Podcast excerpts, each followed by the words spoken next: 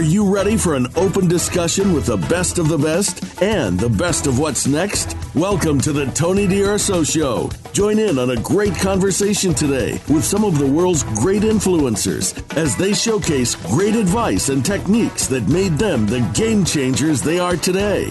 Now, here's Tony D'Urso. Welcome, and thanks for joining in with us.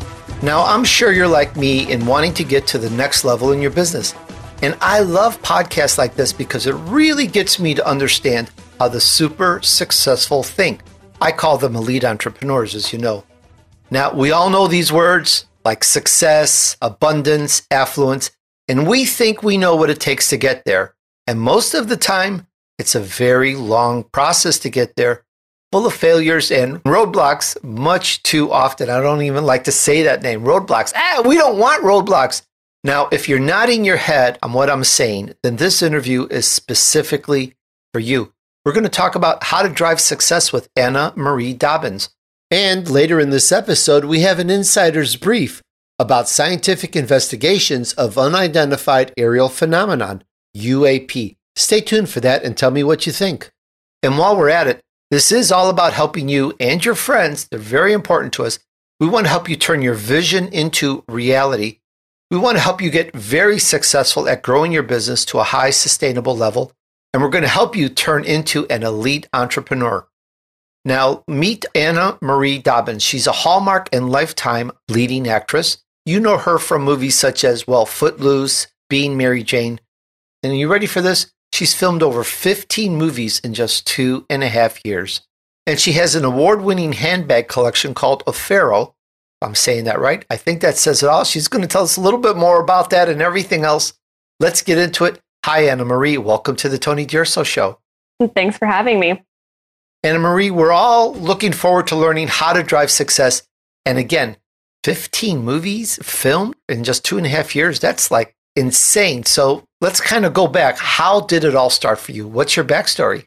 Yeah. Um, so I actually started as a dancer. Um, my mom did Broadway. So I was kind of born and bred a dancer. She opened up a dance studio. So that kind of, you know, piqued my interest for the love of the stage of performing. And then around the age of 13 is when I started acting. And I am originally from Alabama. So I, I just started kind of locally with a local small agency. We just did commercials and some print work and and I, I got hooked. And so I just started building my resume, resume locally. Um, and then I went to Atlanta, which was just about a two and a half hour drive. So it was easy to commute back and forth for auditions. Got an agent there. And then that's actually where I filmed my first film, Footloose, was in Atlanta. And of course, I was, you know, being on a big movie set and meeting stars like Julianne Hough. Um, I, I, just was like, this is where I need to be. This is what I want to do. Um, so then I started going out to Los Angeles and I would live in LA during at the time what they called pilot seasons. So there's two seasons. There's pilot season, which is all the new shows coming out. And there's episodic season, which is all the shows that are currently on where you could have a guest star or a co-star role, which is usually in the fall. And then pilot season is in the spring. It's a little different nowadays with streaming um, because everything's shooting at all different times with Netflix and Hulu. But that's what it was back in the day. And so everyone would go um, and you would stay in pilot seasons. And so we would go and stay with my mom or my dad for a couple months at a time. And I just kind of started building my resume that way and got an, uh, a Los Angeles agent. So yeah, it just, it kind of sparked and snowballed that way. I actually went back to Alabama and got my degree in dance, graduated from Birmingham Southern, and then moved out to LA full time. And I've been out here now 10 years. So that's kind of and a quick version of how everything started. But yeah, it started with thankfully my my parents and my dad was a drummer as well. So both of my parents were in the industry and they understood it and they encouraged it. And it's not always easy if you don't have that kind of backstory. Um, it's a little bit more challenging, but they were so gun ho and so excited for me to do this. So that really helped. It's really quite something. And I know someone who was a leading lady in a movie. She, I, I only think she did one movie, and then she went on to something else. There's there's people, and I've run into others. You know, they're they're trying to make it in in the movies. They'll do something. They'll do a couple of some things, but they don't stick with it. It doesn't it doesn't go. It doesn't go far. You're the success story in this. You you you keep going at it. You made a business out of being an actress, and at some point, besides the one off here and there, you knew it was going to work for you you knew, hey, this is my life. This is where I'm going. I like to talk about uh, how did that vision evolve for you?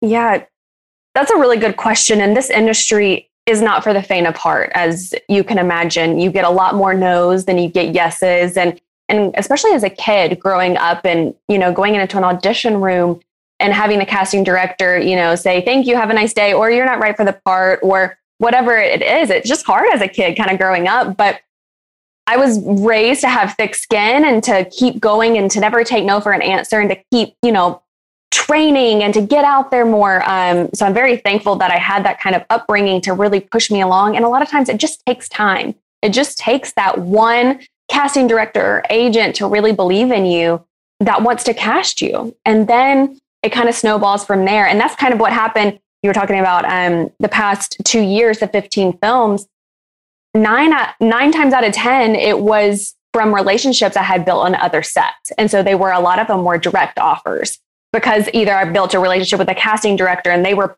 you know, pitching me for other films or the director, he was now directing another film and he was like, I want Anna Marie in this one. A lot of times it's, it is that saying of it's who you know and it's building those relationships and those just take time. That's really interesting that you pursued it. And I, I think that deep down there is, is a strong purpose that made you continue, not burn out, and just keep at it. So let me ask you point blank why are you doing it? What's the reason for this? It's hard to say. It's just one answer. Why am I doing this? I love it. Just to, the, being on set, there's no other high like it for me being able to embody different characters and bring either someone a, a, true story to life or something I created. It's just a creative process. It's like an itch you can't scratch. You can't really understand it, but when you're there, it's just any job you love. You know you're meant to be there when you're doing it. And I just I I don't dread those days. We work we work long days. It's like 12 hour days. Um, it could be overnights. It could be 4 p.m. to 4 a.m. shoots. Like they're pretty rigorous schedules but when you love it, you love it. And that's something I tell people is like, if you love this, just don't give up. Just keep going, keep pushing at it because at one day it will click. And it, whether that's, you know, you're, you're training now with a new acting coach and they've gotten you out of your old acting habits and now they're pushing to the next level, or it's just, you're amazing. And it just takes that one person to see that in you. It just takes time sometimes. And that's okay. Anna Marie, we're no strangers to the fact that purpose drives things. And for you, it seems like there's this strong love for it. And I'm sure there's nothing about the money in this. Like, if you were doing it for the money, I think there would be a burnout. But you do it because you love it.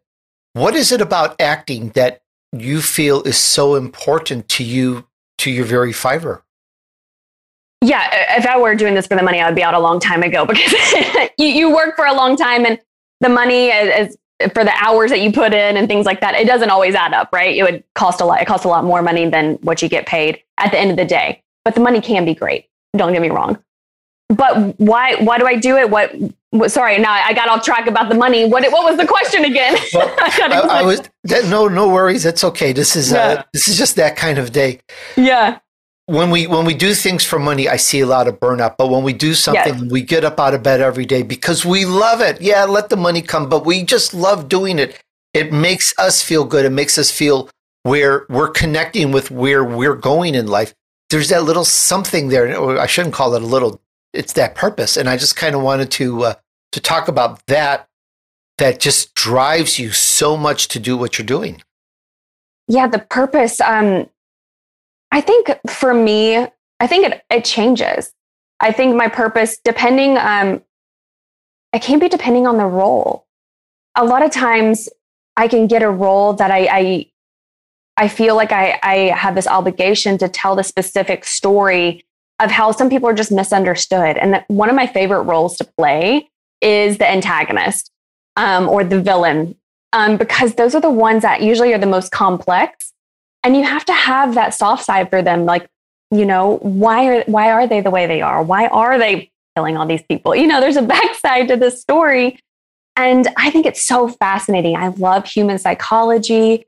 Um, so to take every role and um, to put your heart into it and to find the reason why that person ticks the way they tick i think that's one of the cool things of acting that you get to kind of bring to life We're talking about how to drive success with Anna Marie Dobbins, and you can find her on Instagram. That's A N N A M A R I E D O B B I N S on Instagram, Anna Marie Dobbins.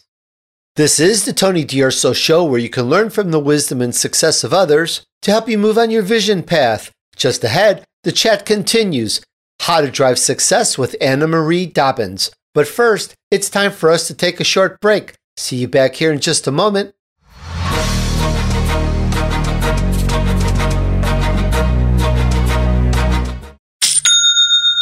Hey, fellow entrepreneur, you hear that? That's your sign this year, finally. Forget about those run of the mill resolutions and instead start your own New Year's revolution. It's the sound to start selling on Shopify. I've said this before and I am so ardent about this. Shopify is the commerce platform revolutionizing millions of businesses worldwide. Whether you're selling old flaky salt or fine art prints, Shopify simplifies selling online and in person so you can focus on successfully growing your business. And Shopify covers every sales channel from an in person POS system to the all in one e commerce platform. It even lets you sell across social media marketplaces like TikTok, Facebook, and Instagram. And you know, it's packed with industry leading tools ready to ignite your growth. Shopify gives you control over your business and your brand without having to learn any new skills in design or code. Yeah, it's that simple. Yeah, it's that amazing. And thanks to 24 7 help and an extensive business course library available for you, Shopify is there to support your success every step of the way. I've said this time and time again, and what's incredible to me about Shopify is how, well, no matter how big you want to grow, Shopify is there to empower you with the confidence and control to revolutionize your business, take things to the next level. All right, so now it's your turn to get serious about selling and try Shopify today. It's really the only way out of the madness. So there you go. Sign up for a $1 per month trial period at shopify.com slash Tony, all lowercase. Go to shopify.com slash Tony to take your business to the next level today. Shopify.com slash Tony. And I'm going to spell that S H O P I F Y dot com slash T O N Y. And cha-ching your way to the top with Shopify.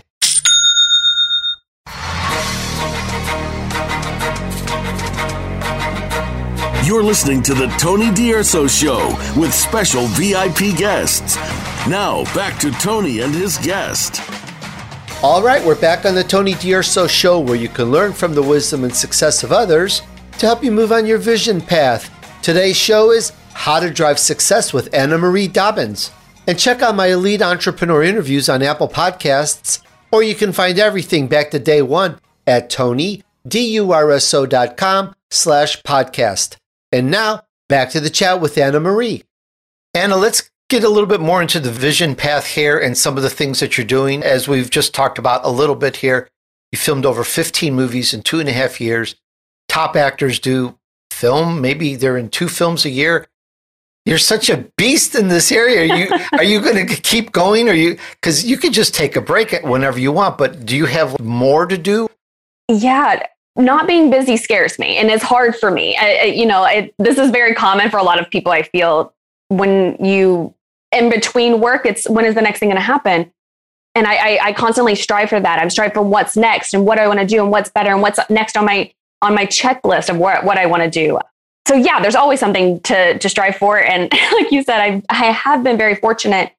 And I filmed all of those films in the past two and a half years have been not only just filming, but during COVID, which was a kind of a crazy time to film. And the mindset of being on set during COVID is a totally different beast. Not only right when you're on set, I say it's like a like a summer camp. You're getting to know all these people really fast because you're filming some films we shoot in as quick as two weeks, some could be a month, some could be two. So it just depends on the film, but you're getting to know these people because you're with them 12 hours every single day and a lot of times on location. And so you're all staying in the same hotel or things like that. And so when you're filming during COVID and you have to have this distance, it was it was crazy. It was you're getting tested every day. You have to build this chemistry with your husband or your love interest on set and you can't even talk to them. You have to have a mask on. So there was a lot of challenges in that, um, you know, that I had to kind of work through and kind of retrain my brain from what I what I was used to. And a lot of actors um, had to deal with that, and directors too. A lot of it's very it's a very personal and it needs to be engaging type of um, type of work. And when you have the COVID aspect and everyone's nervous and everyone's pulled apart, how do you build that chemistry? And so it was just you had to retrain your brain in a lot of different ways. And um, yeah, it was scary at times because we'd actually one of our sets did get shut down for a couple weeks because someone had COVID. And so then it's just more expensive for productions as well to take that risk to film. And then when you do get shut down, they're paying, you know, everybody to stay there until everybody's out of quarantine. So yeah, that was a whole nother beast in itself as well. Did you glide through that or was that a significant turning point in your career? Was it the COVID? Uh, the challenges are, are like astronomical on that. Yeah. You know, I do think so. I think COVID actually did change my gears a lot. And I think it's because it's a time that we all thought we weren't going to work for a while, especially us in entertainment. I mean, we didn't, I didn't foresee films being made for a long time because it's such, because it is such a close thing. Now everyone adapted and we're able to figure it out in a, in a way, but I think you had to change your gears and be like, how else can I be creative? Can I write? Can I produce? Can I direct? What can I do for myself to still, you know, to fill that creative energy? And um, yeah, it, it sparked a lot new, a lot of new interest. I'm actually uh, started producing as well. I'm working on a producing a, a show. So that's something I feel like I would have never done if COVID didn't happen. So everybody I feel like is is thankful in some ways that we had that time to kind of stop and reboot our lives.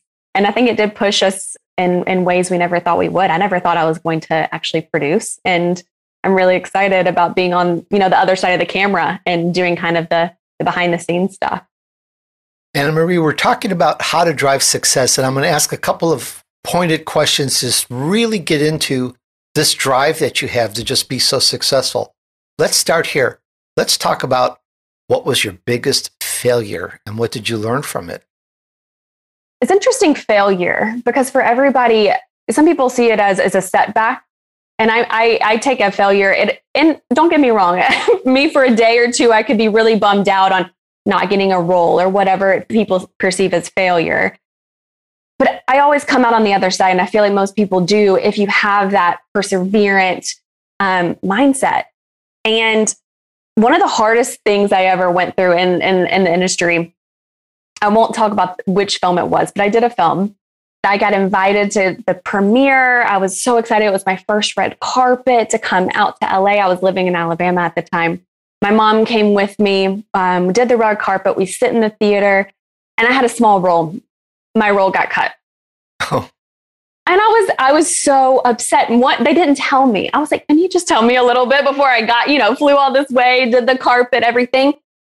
I was so upset and hurt for so long. And I just felt betrayed by the industry that like I had worked so hard to get here. And you invited me to come out to the premiere, do the carpet. I acted like I was in the movie. And these people probably like, who are you? and to sit through it with my mom and everything. I mean, that would, I mean, can you imagine? I was, I think I was like 15 or 16 at the time. And it was just, it was awful. It was it was awful, awful, awful. And I think I could have just thrown in the towels. And this has happened a couple different times in this industry, similar scenarios, because at the end of the day, it's business. It could have it, it could have been just a timing thing. Like they don't they don't think about you. You know what I mean?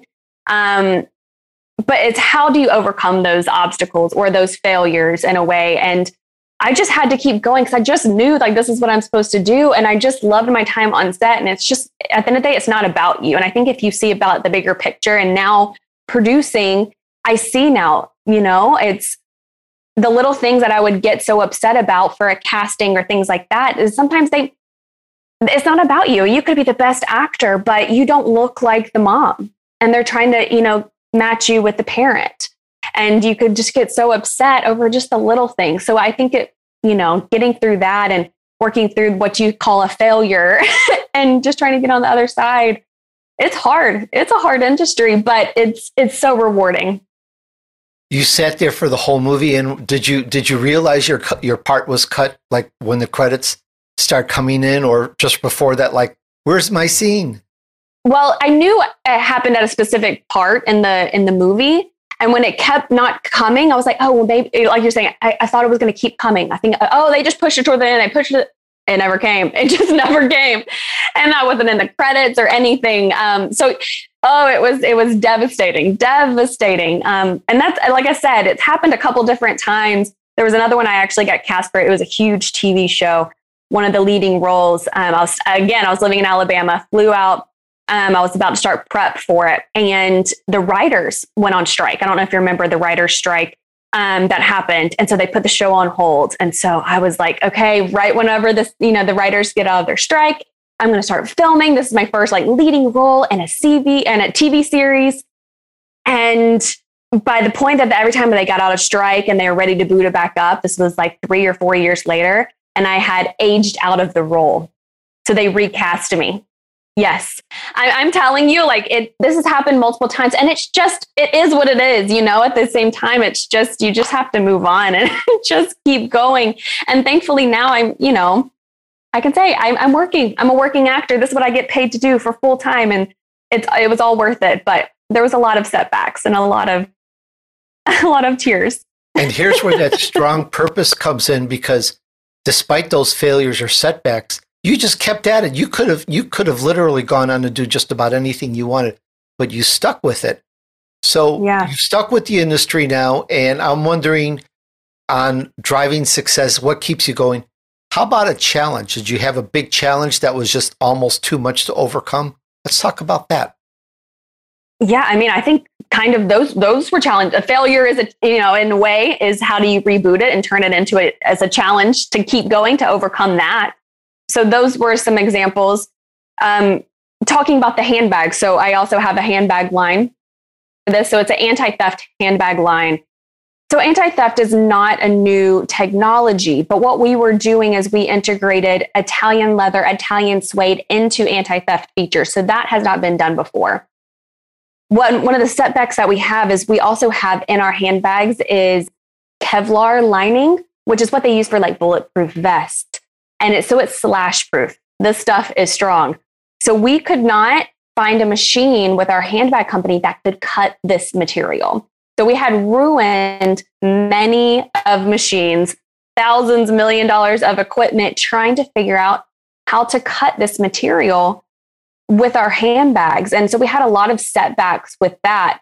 Um, so we ended up having to upgrade all of the machinery and they they finally found a solution, but that was a challenge that we had to overcome of do we really want this in our handbags because this is costing us so much money to try to figure this out. And once we did, now it's rewarding, but it, it took it took a long time. And we were about ready to throw in the towels with this one because we were like, I don't, I don't know how you're going to cut this stuff because it's it's supposed to be uncuttable. It's supposed to be slash proof. That's the point. so I think that was a challenge with the handbags as well. But the, yeah, it's a it's a beautiful line. Um, people should check it out if they're handbags.com. And we've had the handbag line for about three three years now. I'm working on our second at our second line right now. Why handbags with everything and anything you could do? What was it about handbags that drew you to this? Here you are acting, you're doing 15 movies every two or so years or fi- films, and now you're into handbags. What drove you to to this part to to clothing and th- that type of stuff? Yeah, I've always loved fashion and I was trying to figure out how to integrate, you know, how to make it new, how to make it fresh because everybody has a handbag line or a, a clothing line or perfume or something. And I, I wanted to bring something new to the table. And I travel a lot. And so when I was tra- actually traveling overseas, one of my friends had her handbag stolen off of the back of her chair at lunch, um, just right off the back of her chair. And they said that's the number one thing. Women don't do that. Hang your, your handbag on the back of your chair. And so it just it just started my wheels spinning. And I was like, what can I do? How can I how can I improve this idea? And so um, yeah, so like I said, anti-theft handbags, there are a lot on the market, but they're they're all done and they look like anti-theft handbags. They don't look beautiful. So we wanted to do something that was integrated so you can't tell. So when you're walking down the street, it it it doesn't scream this is a militant looking handbag. we you know we wanted to integrate it. So um, again, it was a challenge. It was something I wanted to do. I had this idea for a while. And I wanted to try a new adventure that I hadn't done before and still use that creative energy that I love. So why not? there you go. Why not? and they're beautiful, and you can find them at, on your Instagram page. Yes. With that, and I kind of almost mentioned this in the last question, but you've got your work, your life, if you want to call it, your life work as an actress, and then you've got your handbags, and then you've got your personal life. How do you balance everything if you're doing so many films all the time? Yeah, it, it it's a balance. It's exactly that. It's trying to find the balance in there. And another thankful thing from COVID is with the acting world, everything now is self tape. Like right now, we're doing via, you know Zoom, and I'm able to do this with you via Zoom. Um, and so I'm able to travel and see my family more. So that actually had it actually has opened up a lot of doors to where I don't actually have to be in LA um, like I used to. You know, in between films and things like that, I used to not be able to leave because if I you get an audition, you only have about 24 hours to to turn around and either go in person or, or put it on tape. But now that everything is um, is virtual or via Zoom or a self tape, I am able to see my family. So it actually has opened up a lot of time that I, I wouldn't have in between. So I'm very thankful for that. But at the yeah, at the end of the day, it is it's a balance and it's not easy and it's not an easy lifestyle. I have a lot of friends who, of course, are in the nine to five world. And they're like, what do you mean you don't know what you're doing tomorrow? What do you mean you don't know your schedule in two weeks? And I'm like, I, I don't, because I could get a call tomorrow that an audition that I did three weeks ago that they're like, hey, we need you on set next week. We liked you. Are you ready? And so you just have to kind of have that mentality. And that was hard. That's a hard mentality to have and lifestyle. It's, it's not for everybody, but I think I think I've mastered it now to where I understand. And when I tell anyone like, "Hey, I'm gonna, you, you know, I'll be there for your wedding," but they know if I book something, I'm sorry, I might have to miss your wedding because I won't know. I don't know my schedule until usually the week before, or maybe even the day before. So it, it's just an adjustment. Or you'll uh, you'll attend the wedding uh, via Zoom or something like. yeah, you do what you can. You do what you can.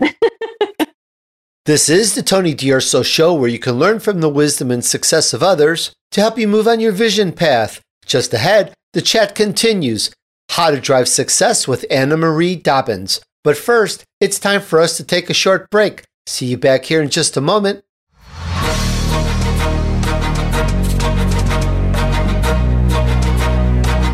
If you're an influencer, you don't follow the trends, you set them. VoiceAmerica influencers are involved in creating change in personal and professional lives, collaborating and driving value to make our lives better. We have world renowned thought leaders, speakers, authors, entrepreneurs, artists, and some of the most influential voices today. Listen in today to what they have to say. Engage in the conversation. The VoiceAmerica Influencers Channel. Be inspired, answer the call.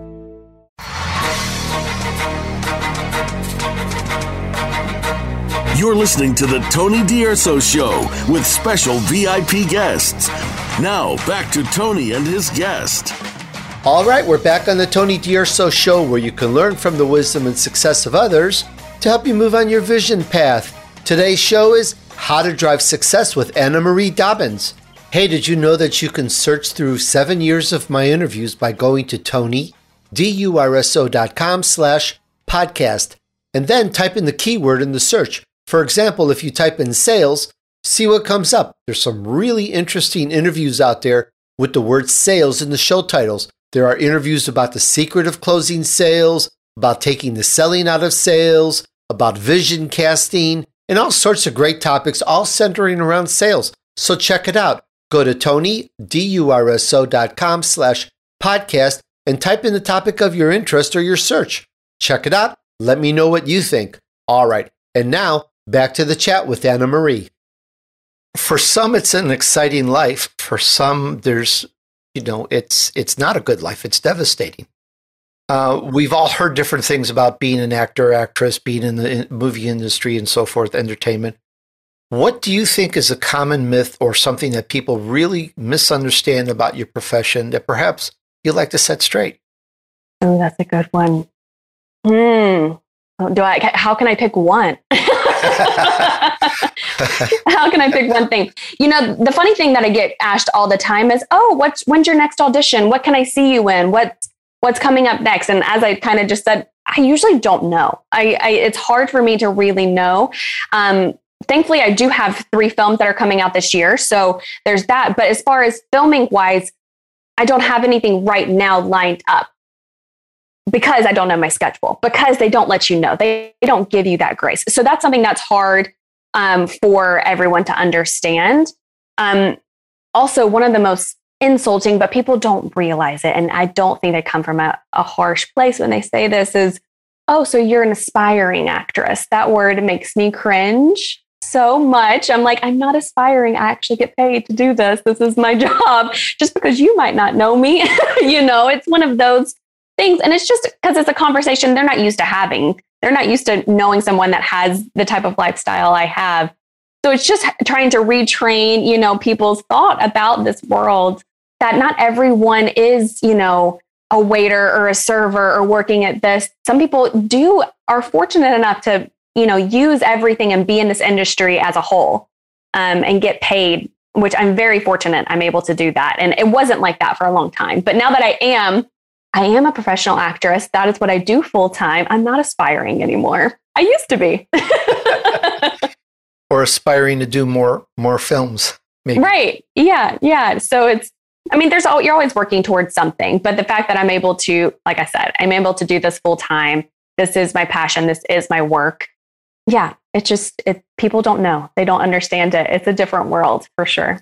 There's definitely some common misconceptions about the industry, and I don't think that we know too many people personally that are a full time actor, actress, or have a long career, a good steady career. Yeah. It it doesn't, as I mentioned earlier, it doesn't seem to be something that we're we're used to. You know, I know someone who's just done one one movie. Sure. Um, so it's just very very interesting. But I think that's where the strong purpose comes in, and you know how to drive success. And on that note, we talked a little bit here and there about driving success, keeping at it. And I like really dive a little bit more into it. What else can we say about driving success and winning at it no matter what? I think my biggest point is just being persistent.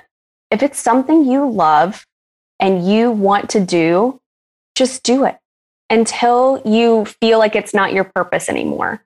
And it, sometimes it could take a year and then you're out, and that's fine. A lot of people move out to LA and only last out here a year or two, and it's just not for them. They think it is, and then it's not. For me, it just made me more hungry. It just made me want it even more because I'm just I was that close. And I had friends that were all in these big shows or working on the time, and I just wanted it. And going to, you know, you're rubbing elbows with A list celebrities all the time, going to the supermarket or things like that. So you just, it's a lot more tangible. And that's why I love living out here. People do ask me because of COVID and because I don't have to live here anymore, because I can live anywhere and, and still, you know, self tape or things like that for auditions. Why do I live here? And I just, I feel the energy from everyone here and the drive that keeps me going for me personally. So I feel like if I if I were to leave LA, I would not feel that drive as much. I feel like I would I would get for myself a little bit more complacent. And I don't like that. That scares me. I have to keep pushing forward. And I think that's just you just have to stay consistent. You have to keep training. You have to you have to stay in acting class. You have to constantly reevaluate your career and see what's not working hey, I need a new headshot. Hey, I need a new manager. Hey, I need a new agent. Is just as constantly we have to do this for our lives is is to reevaluate and then access it and keep going. One of the things that some of us like to do when we feel we're getting a little tired, burnout perhaps, but that strong purpose keeps that going, is we have something that we go to, whether it's reading or uh, swimming or anything. What what hobby or routine or habit do you have that just keeps you always fresh and always active, no matter what the industry throws at you? Yeah. So I'm a dancer. I'm a professional dancer as well. So I'll go to a dance class sometimes and let out my energy or work out, a yoga, Pilates class, anything active. I love that.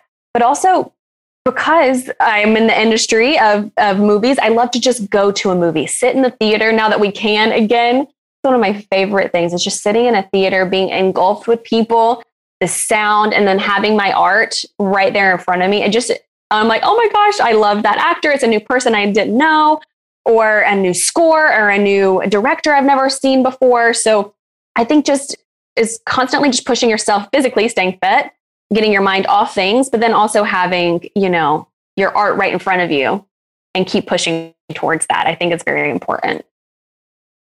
I think this is quite something I really, really have understood so much that drive, that passion that just keeps you going, keeps you at it. It's sort of like uh, uh, almost being a terminator in a way of just acting and acting. You mentioned earlier that you produced or you were going to produce. Is that a new part of the career now that's unfolding? Are you are you actually producing? Can we talk about that? Yes, I actually am. I'm working on producing my first show right now. I can't give away too much. We're um, in a couple of, of negotiations right now, but um, uh, hopefully I can share that soon. But yeah, this is like I said, this is a new avenue for me. I never really knew, even though I had done so many films, I, I didn't know what a producer did because everyone says that they're a producer. I'm like, what does that mean? so now seeing behind the scenes of exactly what a producer does, and there's so many types of producers. There's EPs, there's line producers, there's the producers that just find, you know, locations and sets. Um, there's some that just handle the money. So it's interesting. I just I want to know everything about this industry from the inside out. And I think that's the best way to learn is to actually put your, you know, put your feet in those shoes to learn it. And I have, um, yeah, so I started working on as producing a, a show. Um, I'm trying to think of exactly what I can say without giving too much away. this is the Tony D'Urso Show, where you can learn from the wisdom and success of others to help you move on your vision path. Just ahead, the chat continues. How to drive success with Anna Marie Dobbins. But first, it's time for us to take a short break. See you back here in just a moment.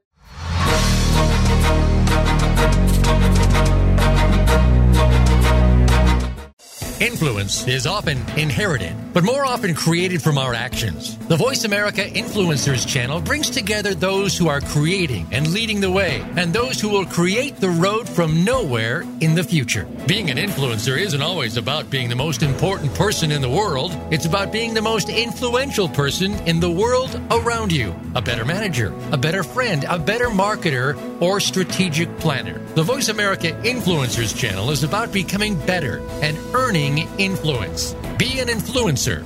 Join us today.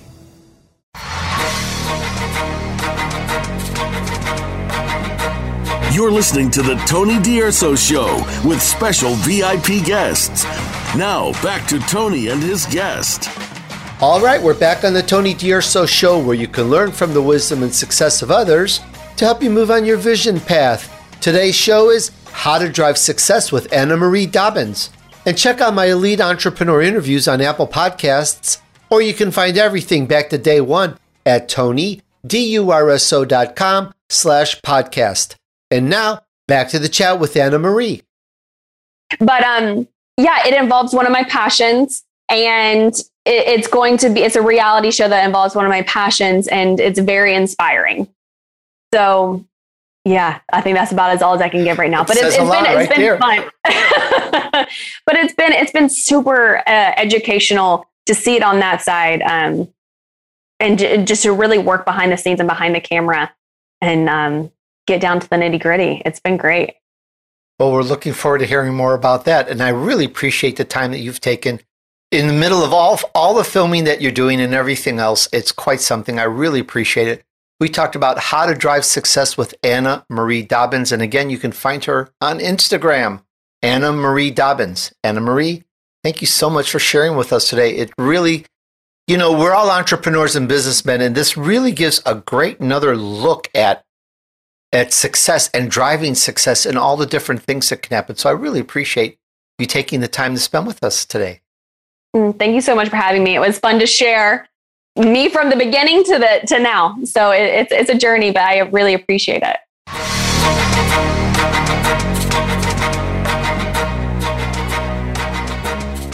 And here's an insider's brief about scientific investigations of unidentified aerial phenomenon known as UAP.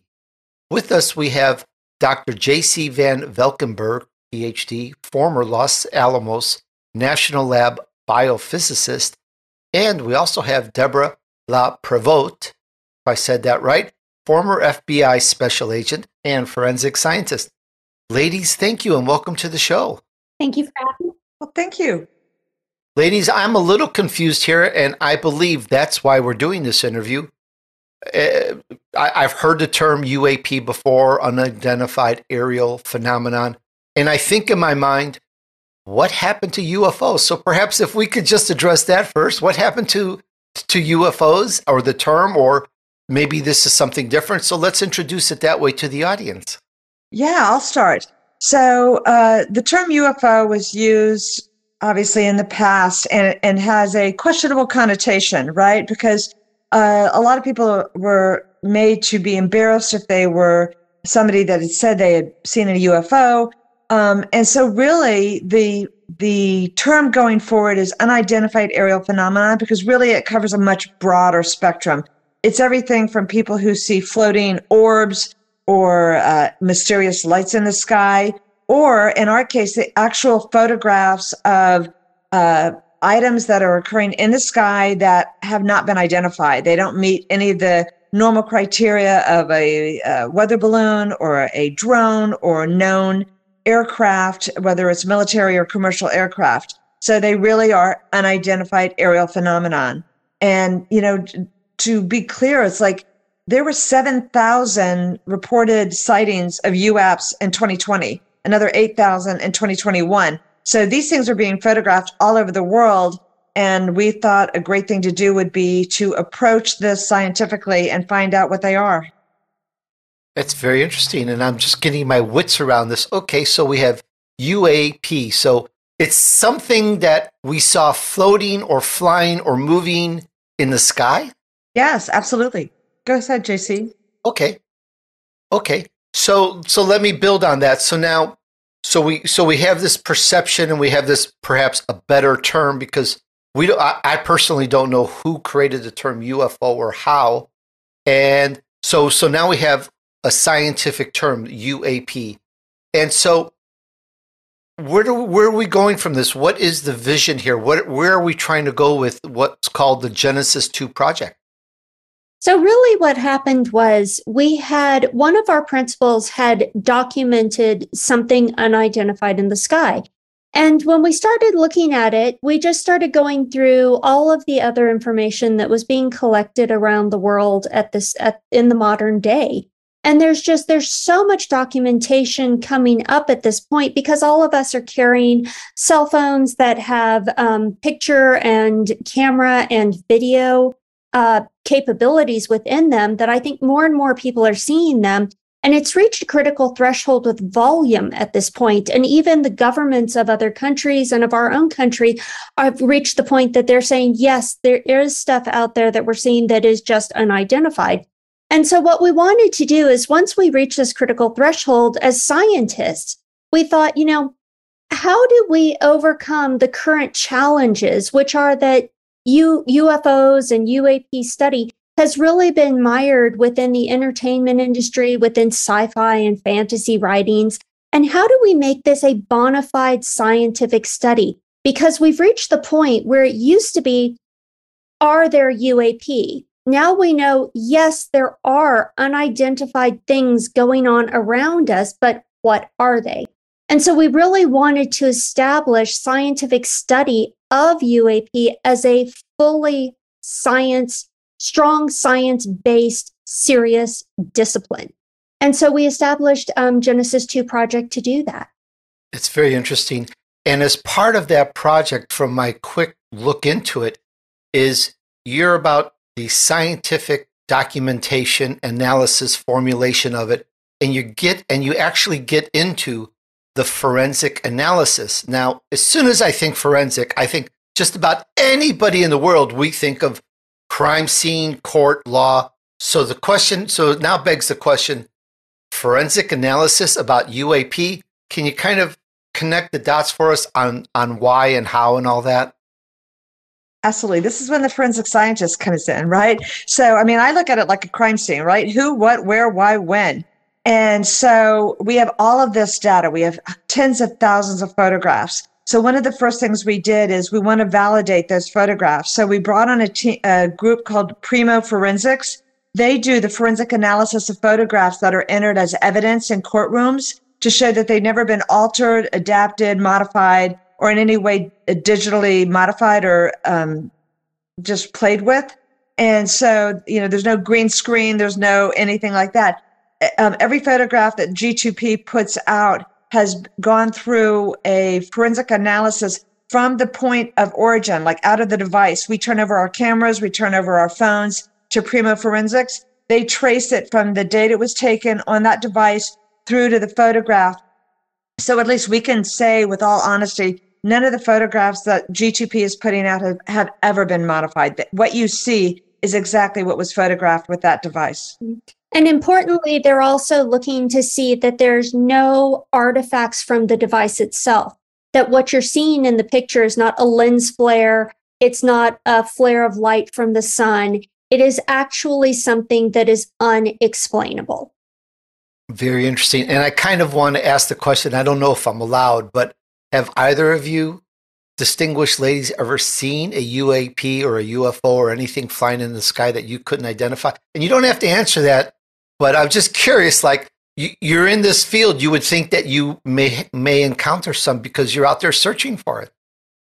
Well, I'll tell you what's interesting. I photographed it, and I think JC is as well. So what you do is like you know areas where a lot of this uh, UAP have been identified, and you just start shooting photographs. And sometimes with your naked eye, you can't see them, but when you zoom in to your photograph, all of a sudden there's something there, and you're like, oh my gosh. You know, you might have just seen a, a millisecond of a flash that caught your attention, but when you go into your, because we'll take thousands wow.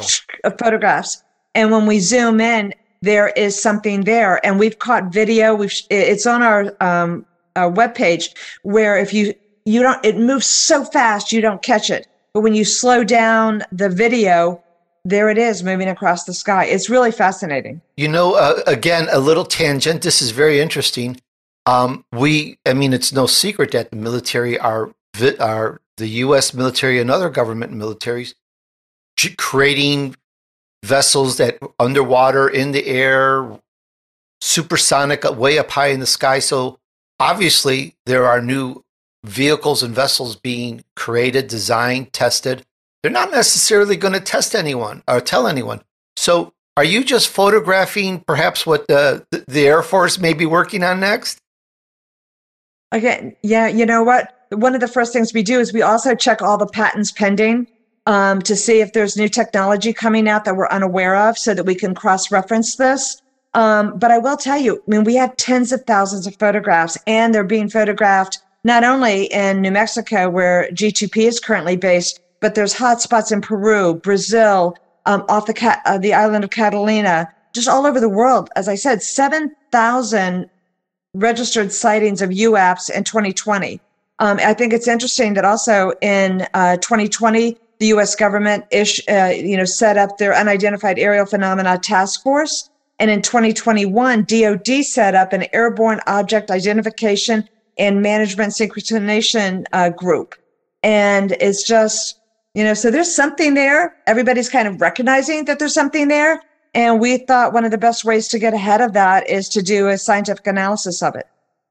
And one thing that Deb points out a lot is that the just the vast array of types of vehicles, for lack of a better word, that are being captured in these images and when you are testing a prototype of something, for example, you don't make hundreds of different prototypes and test them. At most, you'll make one or two. And the, the just the breadth of of types of vehicles, the way that they move, the patterns that they that they fly in, it it would suggest that these are not things that are just simply a prototype or something secret that's being flown over New Mexico. That opens up my next question, the most important question. You've been studying this for a number of years. So, may I ask uh, for a summary summation of your findings? Well, we're very excited at this point. You know, it's been five years since G2P launched and since we initiated G2P, and we initiated G2P to do the solid, real scientific study and make this a strong scientific discipline. And um, and what our successes have been over these past five years is really to establish this as a bona fide science approach to UAP to figure out what's going on. In that meantime, what we have found is as we set this up, we we reached out to a lot of scientists and people in all walks of life, including government and you know regular citizens in this area. And and of course they have reached out to us too. But the one thing that we found almost immediately was people had a little bit of trepidation in talking about it. Even scientists that said i want to study this. I've had experiences. I have documentation but they didn't want to pursue it you know for whatever reason because there's a reputation with it so what we did is we thought you know we really need to focus on the data and the integrity of the data and take the people out of it so we set up very, very strong non disclosure agreements that everyone signs who collaborates with G2P. And that made people very comfortable. And at that point, they came in and joined the group and worked together. Once they knew that their personal confidentiality was being protected, and once they knew that they could just come in and start studying as scientists, then it fully opened everything up and we were able to get multidisciplinary teams together working with one another without any kind of judgment. And the greatest thing that came out of that was independent validation because these scientists would come out to these to one of our hotspots in, in northern New Mexico. They would get new data on their own devices. And this is it's validation. It's showing that it's not one person getting this it's not the same thing over and over again. This is all new data on a daily basis with all different equipment from the most advanced equipment that has just been released down to people's iPhones. Amazing. Now I have a question, but before I ask that question, I have to ask you another question if you don't mind. Is is your organization is it a government organization, a military organization? Are you funded by the government? What are your roots and your foundations on this? We are strictly an independent organization of scientists that are just interested in this field and in making this and protecting it as a scientific discipline. And now, anyone that's tracking with this interview has probably got this next question on their mind. Can you share, or have you share, or are you able to share any of your cool photos? I don't want, I'm not talking about blurry blimps on the screen, but really cool, you know, uh, unique alien looking. Uh, can you share any, or are you sharing any particular unique photographs? We have been sharing over the past two years. We did our first release in 2020, and we are very sparing with the information that we share because, like as Deb said earlier, we have a database of tens of thousands of videos and still images. And we're not going to release all of that because they need to be scientifically vetted first to make sure that we aren't sending out a picture that could possibly be a drone or a military aircraft, that this is something that truly is unexplained that is then going to be analyzed scientifically. So we do a lot of analysis prior to releasing anything, and we're very careful with what we release. We released information, we released um, photos and videos in 2020. We also released them in 2021. And if you Google Genesis 2 project press release, then you will be able to pull up all of that information. We have very new data that's coming out within the next year, and we can talk to that. Um, there within this region of northern New Mexico, we have found everything from objects that fly through the sky in a tumbling manner, which is not the way that things fly according to our physics. We have things that do 90 degree changes in trajectory. We have a lot of interaction with um, with our aircraft, both commercial and military. And you can tell from a physics standpoint, you can tell size and location by the fact that, for example, there's an aircraft going through the sky that we know of, and you can see these things playing around it and going through the jet stream and disrupting the jet stream. So you know where it is next to that aircraft. Absolutely amazing. I'm going to look that up after this interview. Very interesting. Last question, ladies. What's next? What does the future hold for this? Where where are we going with this? Well, you know, we have we have five years of data collection in uh, northern New Mexico. So we looked at the other hotspots in the world, and one of the big ones is Peru, uh, up in the Andes. So we already had some data that was collected years ago, and recently, uh, obviously, the Peruvian government has also set up a task force type thing, and they have released video of uh, UFs that have been identified by their military. So we will be looking to replicate the data that we have collected out of New Mexico in Peru. Ladies, thank you so much for hopping on with us and uh, giving this information to our audience.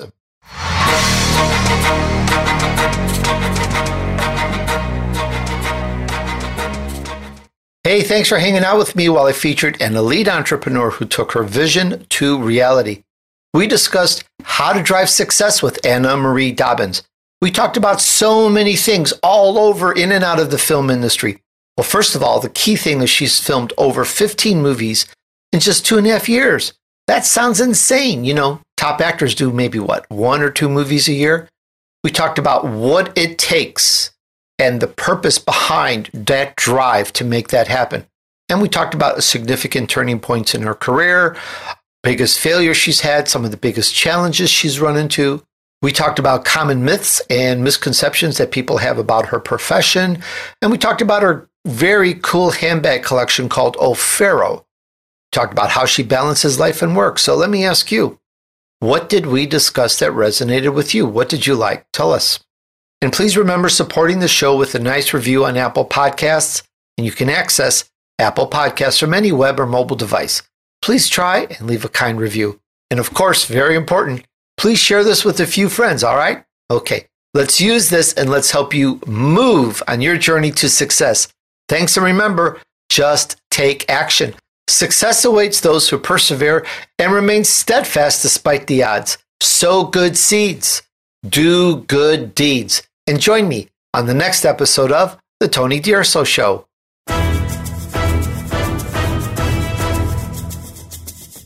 We hope you've enjoyed this week's edition of the Tony D'Urso Show with his key influencers. Be sure to tune in again next Friday at 5 p.m. Eastern Time, 2 p.m. Pacific Time on the VoiceAmerica Influencers channel.